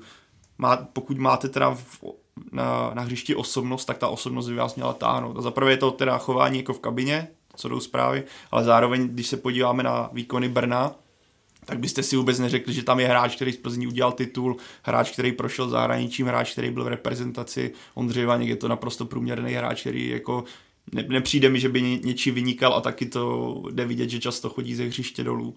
A jako teďka bylo proti Karviné znát, že se tomu týmu vrátilo dost hráčů po té Marotce, protože vlastně do té ideální jedenáctky podle mě v tomhle stylu, nebo chyběli dva, chyběl Pachlopník a chyběl Drexa. Jinak už to bylo víceméně komplet. A řekl bych, že ten výkon byl relativně solidní i směrem, ale jako pokud máte i takovýhle zápasy, které byste musíte vyhrát a jako zradí vás takhle jako klíčový bod. Navíc já jsem to teda v přípravě neviděl, jo, ale si trenér říká, že tohle mu ten Šuster udělal v přípravě dvakrát a on to udělá i po třetí. Tak tohle jsou takový ty dílčí body, které vás sráží dolů a dolů. A zároveň jsme viděli u toho Hlavici, že on byl jako v líšní skvělej stoper. Hodně fauloval, byl prostě prototyp moderního stopera, ale vidíte pak jako ten gól na 2-0, kdy tam taky propadne, a to, teda kdy to Ostrák udělal fantasticky, ukazuje to, co to je za hráče. Ale to jsou takový ty dílčí body, a pokud jako Zbrojovka si představovala, že nákupy z druhé ligy, ať už to vidíme třeba příchod Koudelky, reprezentant v malém fotbale, hráč Prostějova, tak jako nemůžete čekat, že vás takový hráč vytrhne. A v tomhle já vidím jako obrovský problém, pokud Zbrojovka, já nevím, dneska během dneška neudělá, já nevím co, tak těžko hledat světlo na konci tunelu v té defenzivní práci. Jako mám o ně jako velké, jako upřímně jsem nečekal až takovýhle jako problém. Bavili jsme se tady o tom, podle mě, že Brno bude mít problém jako v obraně, ale že jako ta apokalypsa, a navíc jako i když se vlastně ten tým uzdraví, tak tím, jak máš za sebou 6 zápasů, jsi dole, takže tlak jako prase, a navíc pořád se ti ta sestava mění, ty jsi to zmínil skvěle, takže jako do konce podzimu budou mít velký, velký problém. Aniž bych kouče Machálka nějak odvolával, Karle, ale nemyslíš si, že by třeba teď měl k týmu přijít někdo, jako je třeba František Straka, který teď nově vede Třinec? To odvolal už teďka. A Třinec musí schánět trenéra. Těžko. Jako obecně, jo. Když se bavíme o těch typech trenérů, no, jako já to nedokážu posoudit, jestli je to trenér pro první ligu nebo pro druhou. Fotbal, který zatím se Zbrojovkou předváděl, nebo který prezentoval se, já říkám, mě to na jaře bylo sympatický, jo, tak a už jsem to taky opakovaně. Když Radim Kučera, který byl úspěšný ve Znojmě, hrál hezký fotbal, pak přišel do Baníku a chtěl s Baníkem hrát prostě v lize ofenzivně, jo, přehrávat ty soupeře, no a prostě měli špatný podzim, že jo, protože na to neměl kvalitu, jo. Takže vždycky mi tam zapadne i ten postřeh Radka Špriňana, o kterém jsem tady mluvil. Nechci ho hodnotit, trenéra Machálka, jestli má na první ligu nebo ne, ale pokud samozřejmě je to jasný, ty zákony fotbalové fungují, pokud by to mělo pokračovat dál a dál a nebude tam žádná změna lepšímu, tak to vždycky odnese trenér. Já když jsem viděl výkony Brna, jsem vzpomněl vždycky na tvoje slova, když se tady řešil tehdy Karviná Dukla. Tak proto jsem ti to napsal i do toho scénáře, protože si vždycky vzpomenu na to, co jsi říkal ty tehdy jako v tom přístupu. A ne, tak jako trenér, řekl bych to z pohledu Brna, pokud uvažují o odvolání trenéra Machálka, tak buď teď, anebo musí dát další 2 zápasy, protože potom jde do Jablonce, jestli chápu správně, když máš 2 žlutý, teďka bude Rusek stát. Nevím, jak to vlastně, když máš 2 žlutý za červenou, jestli je tam automaticky jako stopka. Je jeden zápas. Takže pojedeš do Jablonce ještě bez Ruska. Já bych tomu, jak říkal Karel, Karviná Dukla, ono samozřejmě, neříkám, že to tak jako je, jo, ale uvědomíme si nějaký klub, který je úspěšný, přestože má špatnou obranu dlouhodobě, že dlouhodobě dostává hodně gólů. já nevím. Já si myslím, že i týmy, který obdivujeme za ofenzivu, Liverpool, Barcelona, Real, Bayern, tak to jsou ale týmy, který mají velmi dobrý propracovaný obrany a těch gólů moc nedostávají. A když začnou dostávat, jako jsme to viděli včera u Liverpoolu, nebo i třeba když hráli doma s Lícem, tak mají velký problém. Jo, jakože samozřejmě jednou se to stane, dvakrát se to stane, ale dostávat každý zápas hodně gólů, nevěřím, že ten tým může být dlouhodobě úspěšný, ať už úspěch znamená hra o titul nebo zachránit se, to už je jako vedlejší. Ne, je to tak, jak říkáš, to neznamená rovnítko, jako dobrá obrana, neznamená rovnítko, hrát beton. To ne. Ale všude, když čtete prostě v anglických novinách, že tituly se vyhrávají od obrany. Jo? Ne obranou, jako tohle, ale od obrany. Co byl ten klíčový moment pro Liverpool? No, příchod Virgila van Dijka.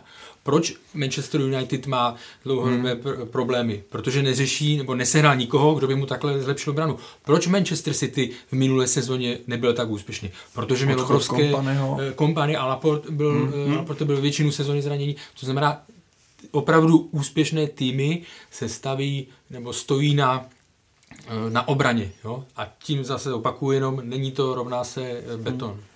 Já bych možná dodal i celkově jako defenzivní práce toho týmu, protože že prvně máš tak, ještě... Tak to nemyslím jako, to vám jako nechci negovat, ale já spíš to chci ukázat na ty jako případu zbrojovky, kde vidíš, jako máš obrovský díry mezi tou obranou a zálohou, záložníci jako to vlastně nenabírají dostatečně a v tomhle směru to jako strašně hoří, no, jako kouzelný je, jako, jak se vyjadřuje trenér Machálek, nevím, on měl vždycky takový neortodoxní styl, kdy byl schopný vyhodit hráče ve 20. minutě, ale zároveň ho dokázal podpořit tak, že ho dal do dalšího zápasu, ale teďka byl pro mě jako spíš, tak mě vlastně i zajímá Tomášův názor, jak se na to dívá jako trenér, kdy jako v médiích vlastně osolil dva svý hráči, že jo, a jako Štěpánovskýho budíš jako kapitán, ale potom jako Černína se střelíš, jako to byl ten zápas se Sigmou šel vlastně za ním, že jo, ten vlastně jak byl jako úsměvnej až a to pak i ten druhý gól potom šel za ním, nebo ten čtvrtý. Ale faktem je, že jako osolíš takhle 20letýho kluka nekompromisně ve stylu, že ti prohrál zápas.